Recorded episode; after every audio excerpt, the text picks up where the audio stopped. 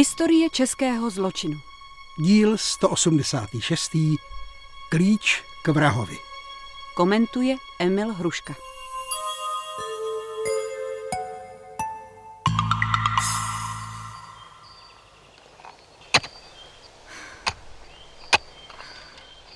Ještě není ani jedenáct a už bych se na to nejraději.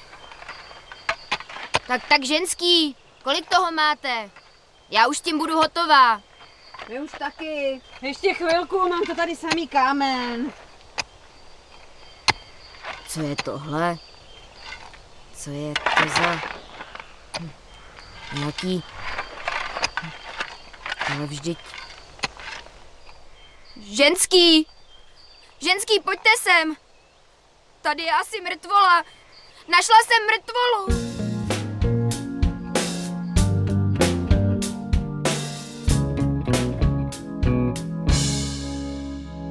24. listopadu 1970 našla lesní dělnice v takzvaném Šumbarském lese u severomoravského města Orlová lidské pozůstatky. Pitvou bylo zjištěno, že se jedná o ostatky asi 60-letého muže, vysokého 165 cm, který měl krevní skupinu B, používal brýle se silnými skly, neměl vlasy a také žádné zuby, pravděpodobně používal protézu. Příčinou jeho smrti byla rozsáhlá zlomenina pravé i levé spánkové kosti, provázená zhmožděním mozku. Jednoznačně šlo o násilnou smrt. V zemi byl neznámý muž podle odhadu asi tři roky. Případ vyšetřovala v prvé řadě dvojice kriminalistů, major František Lichovník a kapitán Jan Stanko. Prošli jsme databázi pohřešovaných osob. Hmm. Nikdo takový tam není.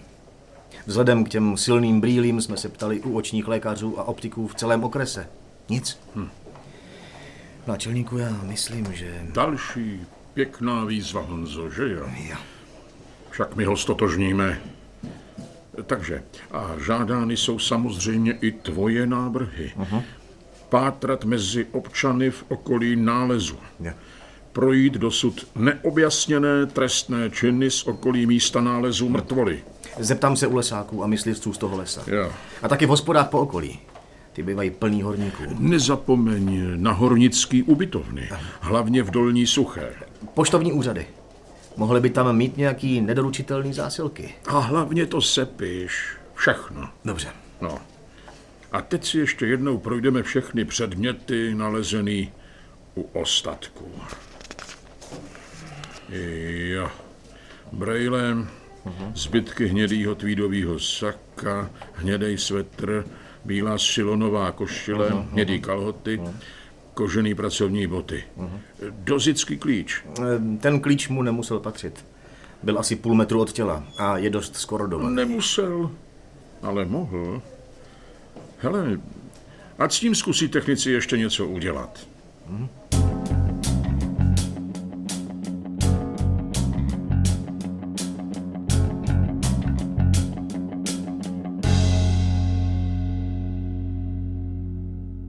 Realizace navržených pátrání byla bezvýsledná.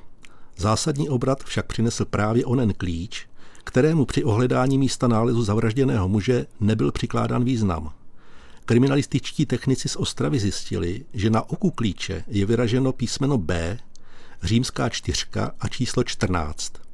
Zřejmě označení hornické ubytovny a číslo pokoje.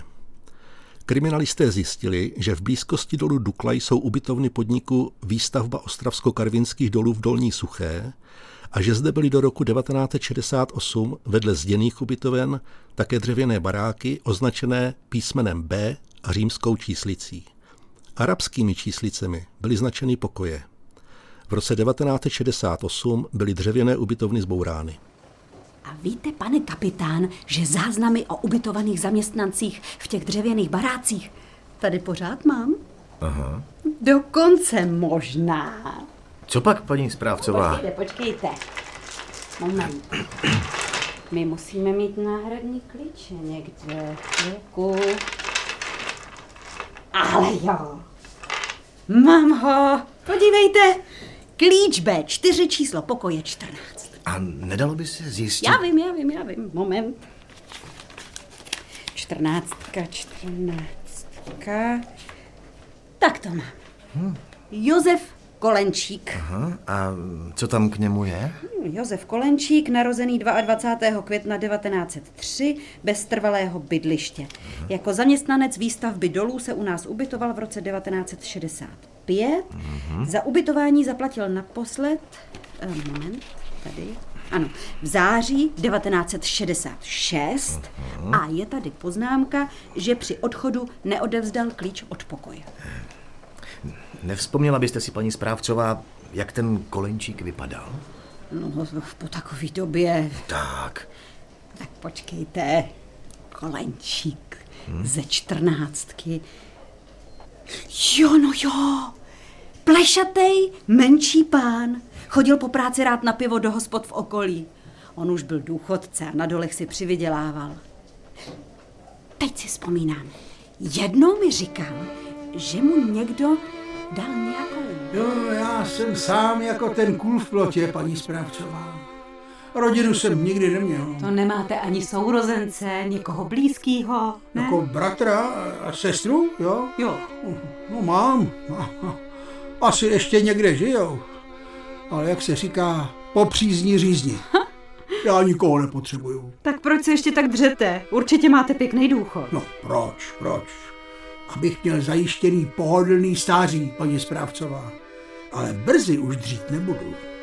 Jeden známý jede na rok do Maďarska a já se mu budu starat o dům a bydlet tam. Hmm. A pak tam budu moct zůstat. Páne. Máte přece moje slovo, pane Kolenčík. V listopadu odjedu za dcerou do Maďarska na rok. Barák nemůže být prázdnej, bez hlídání a tak, rozumíte?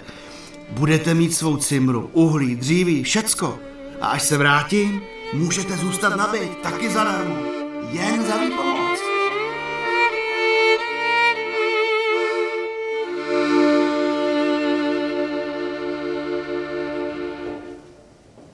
Dobrá práce, Honzo. Ale my musíme mít jistotu, že ten zavražděný opravdu je Kolenčík. Tohle jsou jen indicie. ale dost průkazný, nebo ne? Nejsou stoprocentní. To dobře víš. Jasně, že to by. Teď mě napadá, on byl přece důchodce. Co se vydat po trase vyplácení důchodů? Třeba toho kolenčíka nakonec někde najdeme. A živýho. Z archivovaných kvitančních důchodových listů bylo zjištěno, že Josef Kolenčík dostával důchod ve výši přes 1 tisíc korun, což tehdy nebyla malá částka, a to od března 1966 na adresu ubytovny v Dolní Suché. Naposled se tak stalo v říjnu 1966. Poté pošta v Dolní Suché převedla vyplácení Kolenčíkova důchodu na poštu v Doubravě u Karviné. Zda toto přehlášení učinil Josef Kolenčík osobně, nebo zda to bylo na základě písemné žádosti, to vedoucí pošty v Dolní Suché už nevěděl. Do Doubravy byl Kolenčíkovi vyplácen důchod až do března 1967. Od dubna 1967 do května 1969 dostával Josef Kolenčík důchod na poštu v Bartovicích u Ostravy. Poté byla výplata důchodu zastavená, neboť Kolenčík byl údajně uvězněn a jeho kvitanční list odeslala pošta do Prahy na úřad důchodového zabezpečení. Takže ten Kolenčík zřejmě žije. Jo, A sedí někde v base. tak. No, jak se zdá, měl zpravdu, Honzo. Ale i tak, Čtu ti myšlenky, náčelníku. Tedy, nejdřív se podívat v Praze na ty jeho kvitanční důchodové listy Mhm. a pak zjistit na místním oddělení VB v Ostravě, zda a proč byl Kolenčík vyšetřován a zavřen. budeš mít dost práce, Honzo.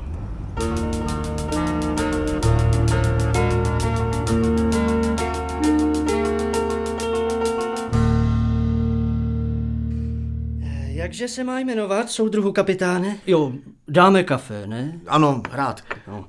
Kolenčík. Josef. Kolik kostek cukru? Dvě. Kolenčík, jo? Ano, ano. Kolenčík Josef. Tak, moment. Kolenčík, kolenčík. A jste si tím jménem jistý? Samozřejmě.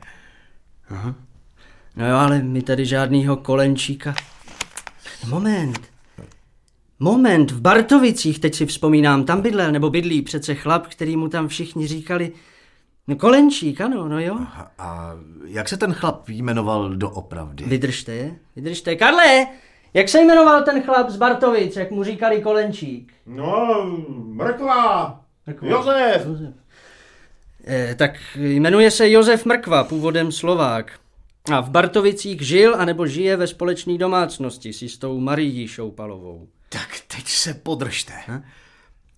Jak jsem zjistil, na důchodové zprávě v Praze, tak důchod jistého, kdysi existujícího Josefa Kolenčíka byl už dost dlouho vyplácen na adresu do Bartovic. Ten mrkva musel padělat Kolenčíkovu legitimaci. A do paroma. No, no a co ten Kolenčík teda? Jak se zdá, je po smrti.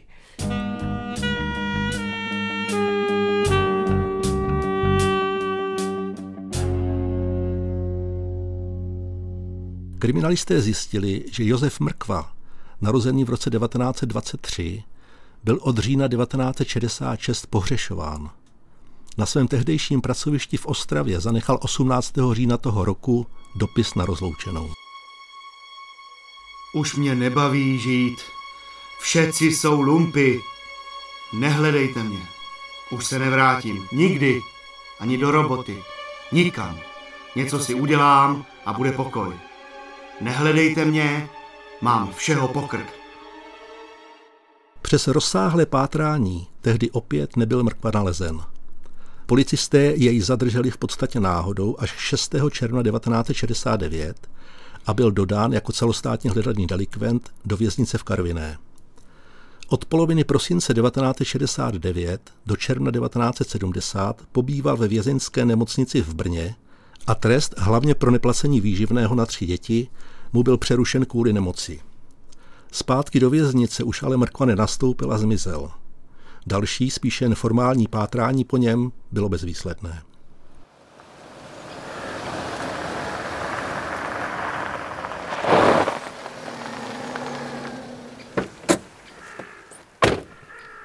Vy jste paní Šoupalová? Marie Šoupalová? A co má jako bejt? Co chcete? Mluvit s vámi, jsem od kriminálky. Kapitán Stanko. Budu sticha a dobré. No. A co pak se stalo? Je doma pan Mrkva? Proč jako? Co udělal? No tak, kde je? Odvezli ho do špitálu.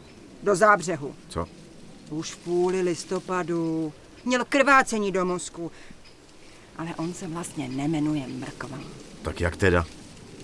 Kolenčík. Cože? No když bere důchod jako kolenčík, tak bude kolenčík. Ouřad je ouřad. Mrkva se mu jen tak říká. No, paní Šoupalová, budete muset jet se mnou a něco nám vysvětlit.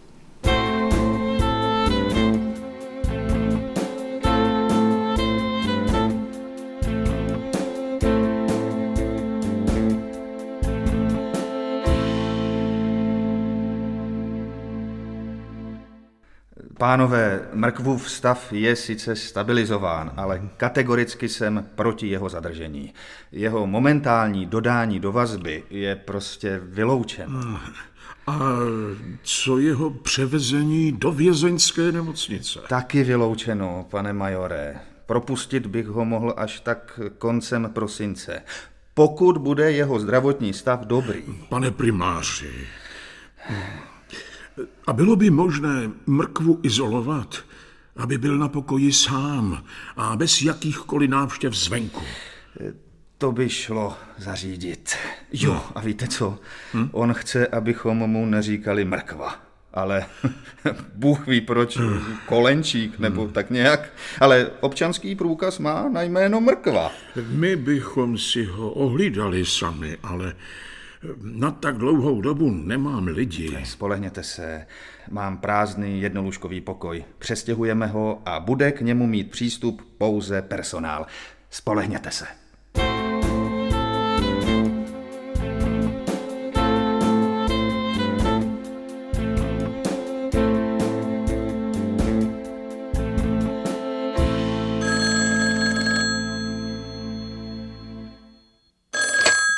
Major Lichovník. Tady primář Diviš ze Zábřehu.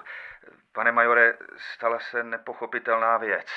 Ten mrkva zmizel. Cože? Jak to zmizel? Co to je zmizel? Prostě dnes dopoledne zdravotní sestra zjistila, že pokoj je prázdný. Prohledali jsme celou nemocnici, nikde není. Sakra. Jestli utekl, co mohl mít na sobě? Pokud tedy někomu neukradl oděv, tak jen nemocniční pyžamo a župan. Honzo! Stanko! Stanko, okamžitě ke mně. Co? Co se stalo? Mrkva utek ze špitálu. Cože? Žádný cože. Okamžitě pátrání v zábřehu a okolí. Neprodleně zařídit hlídání domu té Šoupalové.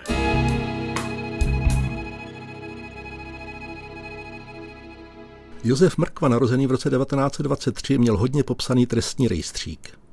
Byl bez jakéhokoliv vzdělání, ale dokázal se jakýmsi zvláštním instinktem z mnoha malérů také dostat. Byl celkem jedenáctkrát soudně trestán za různé delikty. Zběhnutí z vojenské služby, spadělání úředních listin, z různých majetkových trestných činů, podvodů a neplacení alimentů. Jeho specialitou byly úspěšné útěky po zadržení buď vojenskými nebo policejními orgány. Mimo jiné se mu podařilo uprchnout eskortě z rozjetého vlaku. Tak dneska je to přesně dva týdny, co se ten váš mrkva ztratil ze špitálu. Ten nám dává zabrat. Pacient. Kde pak se asi toulá, co, Šoupalová? Není to žádnej mrková, ale kolenčík. Už jsme vám přece vysvětlili, jak se asi věci mají. Když pobíral důchod jako kolenčík, tak to musí být kolenčík. Ouřad je přece ouřad. Víte co, paní Šoupalová? Tohle nechte na nás. A... Co to bylo? Vrata od stodoly přece. Dost držou.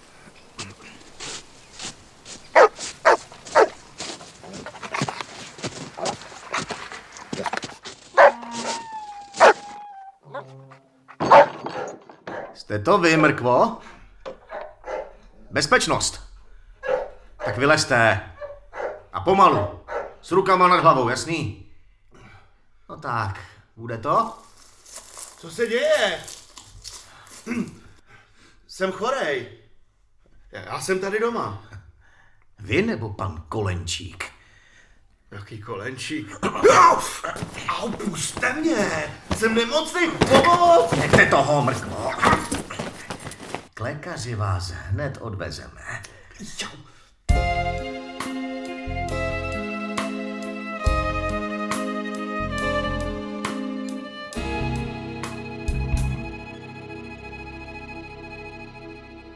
Kriminalisté měli před sebou vyřešení podstatných otázek. Za prvé, zda mrtvý nalezený v Šumbarském lese byl s naprostou jistotou Josef Kolenčík. Klíčové bylo zjištění v kriminalistickém ústavu, zda lepka zavražděného je skutečně lepkou Josefa Kolenčíka. Byla použita metoda superprojekce. To je podle mě trochu mimo. Jakoby šikmon, nebo ne? Moment, tohle je dost složitá práce soudruhu majore. Já vím, promiňte. Víte, správné nastavení poněkud trvá. Jde o milimetry, desetiny milimetru. To byl mord, že jo? Jo, našli jsme ho zakopanýho v lese. Moment. Jo, to je ono. Tak uh, fotka toho, no... Kolenčíka. Ano, tak ta jeho civilní fotka je naštěstí dost dobrá. Podívejte se. No, já jsem u tohohle vlastně poprvé, takže... E, Takže když dáme nalezenou lepku do stejného úhlu, jakým je brán snímek fotografie, takhle a přes ní promítneme tu fotku, vidíte, přesně se to kryje. Posazení očí, specifický tvar brady a další markanty. Sedí to na chlup. Vidíte? Lepka patří vašemu kolenčíkovi na 100%. Náš posudek dostanete co nejdřív.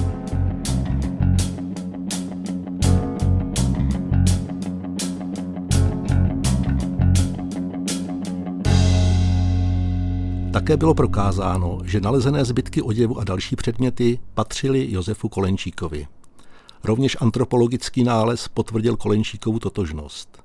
Důležitá byla indicie, že podpisy na Kolenčíkových kvitančních důchodových listech podle písmoznaleckého posudku pocházely z ruky Josefa Mrkvy.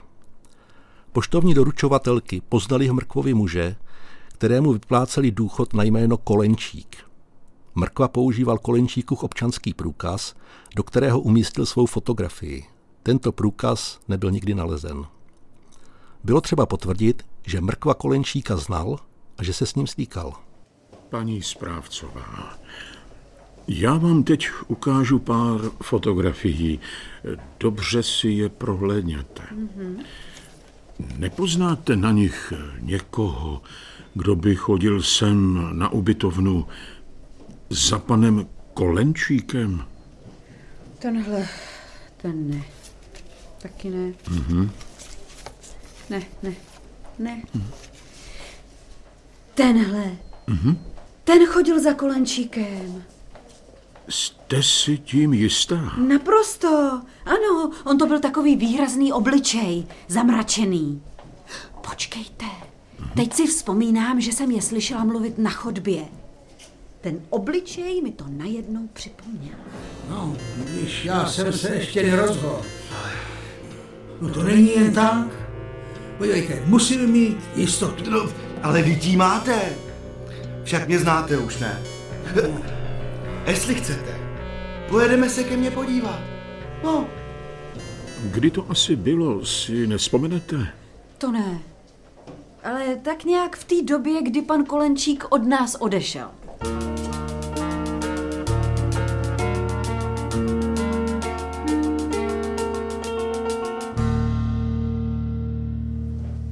Nechte mě být. Jsem chorý člověk. Co ode mě furt chcete? Abyste nám řekl, jak to bylo s Josefem Kolenčíkem. Neznám žádného Kolenčíka. Já chci zpátky do špitálu, jsem chorý. Slyš, slyšíte mě? Chorý. Podle lékařů vašemu výslechu a vyšetřování už nic nebrání. O, já musím vědět nejlíp, jak mi je. Budu si na vás stěžovat. To můžete, mrkvo. Vy jste zkušený kriminálník. My máme bezpečně potvrzeno, že Kolenčíka jste znal. Scházel jste se s ním a pak jste jako údajný Kolenčík za něj bral důchod. A dost dlouho. Tak co? Co? Nic. Jsou všecko jenom takový, takový blbosti. Josef Mrkva zapíral a zapíral. Měl v tom ostatně velkou praxi z do předcházejících zatčení a vyšetřování. Ale po konfrontacích se svědky, kteří jej poznali jako údajného kolenčíka, postupně změnil taktiku. Od naprostého popírání začal pak tvrdit, že s Kolenčíkem se prý přátelil, ale že se s ním dostal do konfliktu kvůli penězům, kterému Kolenčík údajně dlužil a při potyčce jej nechtěně zabil. Zda došlo skutečně k potyčce mezi Mrkvou a Kolenčíkem se kriminalistům zjistit nepodařilo. Přikláněli se však k verzi, že tomu bylo jinak. No, když říkáte, pane Mrkva, že je to jistý a se u vás mít dobře, tak, tak asi dohodneme se. Ale určitě, určitě. Všecko, co jsem vám slíbil, bude, jo? Hospodo, hospodo! Ještě dvě borovičky. Na mě. Budete se mít u mě dobře, to vám povídám. Víte, kolik ušetříte? No, a důchodek máte přeci pěkný, ne? Kolik jste říkal? Přes tisícovku? No, no tak, no tak. No, tak, tak si teda plácnem, pane Mrkva. A co bude jako dál? No, dopijem a půjdem ke mně do baráku, abyste si to prohlíd. Ale musíme přes les. Je to zkrátka. A to se nám vyplatí. Tak na zdraví. Na zdraví.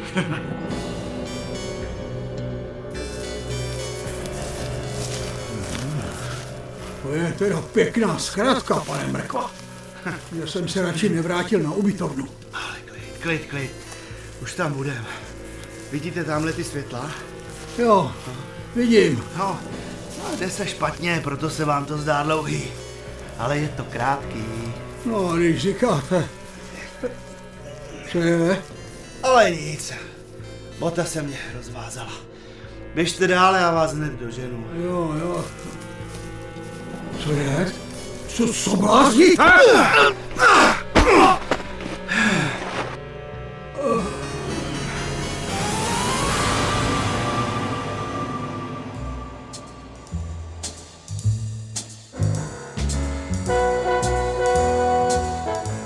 Soudní znalci označili Josefa Mrkvu za anomálně strukturovaného psychopatického jedince s citovou oploštělostí. V sociální interakci dokáže však být vychytralý, jednat především s ohledem na sebe a svůj prospěch. V protikladu k svému životnímu stylu dokáže vystupovat společensky přiměřeně a uhlazeně, se snahou působit dobrým dojmem. Zda Mrkva zavraždil Josefa Kolenčíka s úmyslem pobírat místo něj starobní důchod, či zda takové rozhodnutí učinil až po vraždě, se nepodařilo zjistit. Krajský soud v Ostravě odsoudil Josefa Mrkvu v květnu roku 1972 k souhrnému trestu odnětí svobody na 13 let. Nejvyšší soud tento trest po Mrkově odvolání potvrdil.